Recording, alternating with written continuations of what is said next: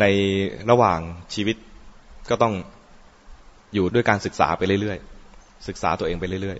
ๆพระพุทธเจ้าก็ให้แนวทางการศึกษาว่าจะต้องมีศีลสิกขา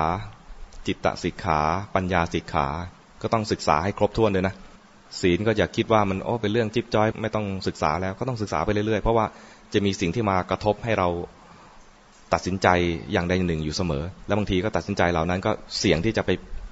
ล่วงเกินหรือไปไปทำผิดต่างๆ ท่านก็ให้ต้องศึกษาไปเรื่อยๆ ศึกษาเรื่องศีลคือศึกษาว่าเวลามีกระทบกับโลกมีมีความกระทบกันแล้วเนี่ยใจเรากระทบโลกแล้วเนี่ยเราจะไม่ไปเบียดเบียนชีวิตคนอื่น เราจะไม่เบียดเบียนทรัพย์สินคนอื่น เราจะไม่เบียดเบียนคนรักของคนอื่น ไม่ไปพูดโกหก ไม่พูดคำหยาบไม่พูด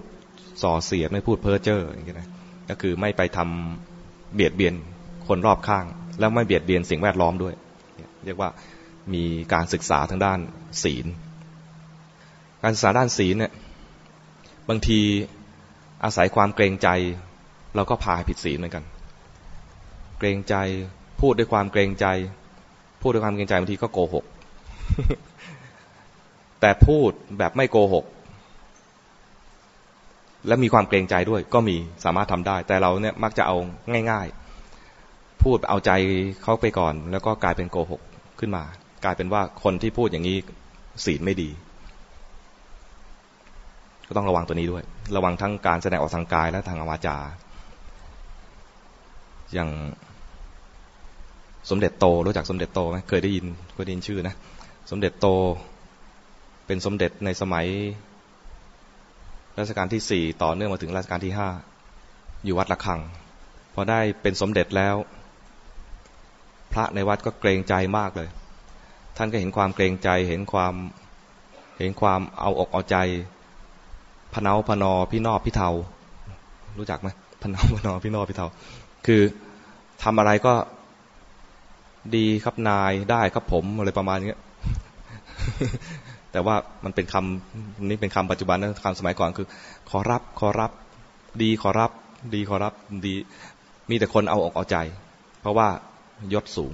ยศสูงขึ้นมา ท่านก็เห็นว่าพวกเนี้ยจะต้องทดสอบหน่อยว่าเขา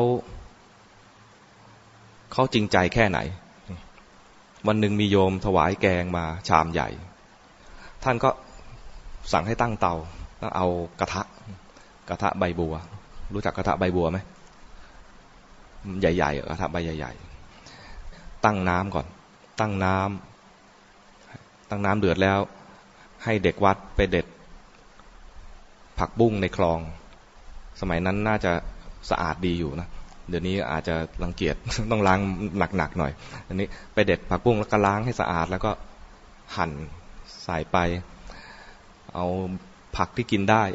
กระถินบ้างอะไรใส่ไป เสร็จแล้วก็เอาแกงที่โยมถวายมาใส่ โยมมาถวายอาหารอะไรก็ใส่ใส่รวมคล้ายๆแกงโหไงก็ไม่รู้นะใส่ไปเสร็จแล้ว ก็ตีละครัง ให้เด็กวัดตีละครัง ตีละครังเสร็จแล้วก็ให้พระมาประชุมก็ตักถวายพระ ถวายพระไปเสร็จ ท่านก็แยกย้ายกันฉัน พอตอนทำวัดเย็นทำวัดเย็นนี่ก็พระก็ต้องมาประชุมกันพร้อมกัน ถาม ถามไล่ไปเรื่อยๆ ถามเด็กวัดมามาถามเนน ถามพระเป็นยังไงบ้าง อาหารเมื่อเช้านี้ ดีไหม ดีขอรับดีมากเลยขอรับ ดีมากครับ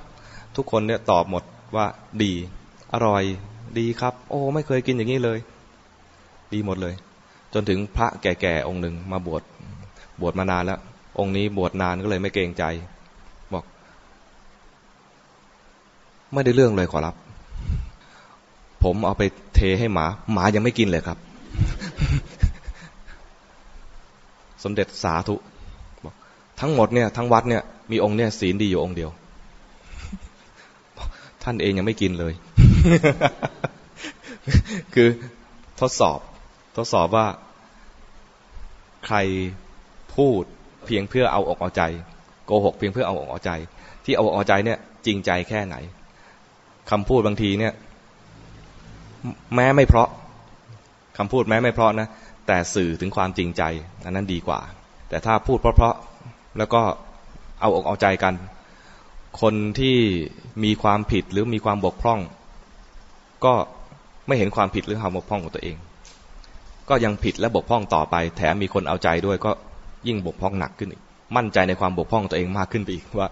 กูทำดีแล้วนี่นะนั้นคนที่กล้าทักท้วงต้องขอบคุณเขาเพราะว่าเขาต้องรวบรวมความกล้าอย่างมากที่จะจะพูดอะไรขึ้นมาสักคำหนึ่ง โดยเฉพาะกับคนที่แก่กว่า หรือยศมากกว่า หรือว่าเป็นผู้ใหญ่กว่าอะไรเงี้ยกว่าจะพูดคำ ทักท้วงอะไรก็ไปได้เนี่ยนะต้องเรียบเรียง เรียบเรียงคำพูด แล้วก็รวบรวมความกล้า กว่าจะได้โอกาสพูดนี่ก็ต้องหาเวลานานกว่าจะหาโอกาสพูดได้ดังนั้นต้องขอบคุณในในความอุตสาหะของเขา ที่อุตสาเรียกเรียงคำพูด และรวบรวมความกล้าออกมา ถ้าไม่มีบุคคลเหล่านี้เราจะไม่ทราบเลยว่าตัวเอง บกพร่องตรงไหน ผิดพลาดตรงไหน แล้วก็ศีลที่ไม่ดีของเราก็ยังคงไม่ดีต่อไป ถ้าเราได้รู้แล้วว่า เราบกพร่องอย่างนี้ เออ เป็นโอกาสล้วที่เราจะไปแก้ไข อย่าไปมองว่าคนที่มาชี้ข้อผิดพลาดของเรากลายเป็นศัตรูหรือว่าเป็นคนละพวกคนละฝ่าย ต้องบอกว่าเขาเนี่ยมีบุญคุณและเป็นฝ่ายเราเขาจึงมาบอกเรา ถ้าเขาเป็นศัตรูเรานะก็จะไม่บอกเราเลย เพราะว่าดีแล้ว ให้มันล่มจมฉิบหายไปนะดีแล้วยิ่งยิ่งมาสนับสนุนให้เราทำผิดต่อไปเนี่ยมันไม่แน่ว่าอะไรเป็นจะเป็นพวกเดียวกันหรือเปล่า อาจจะเป็นฝ่ายตรงข้ามมามาส่งเสริมให้เราพินาศจิบหายไปก็ได้ฉิบหายนี่เป็นคำโบราณนะจะเป็นคำสมัยใหม่ในเสียงเสียงตรีฉิบนี่เสียงเอกนะ มันจะเป็นอิบอายนะอิบอาย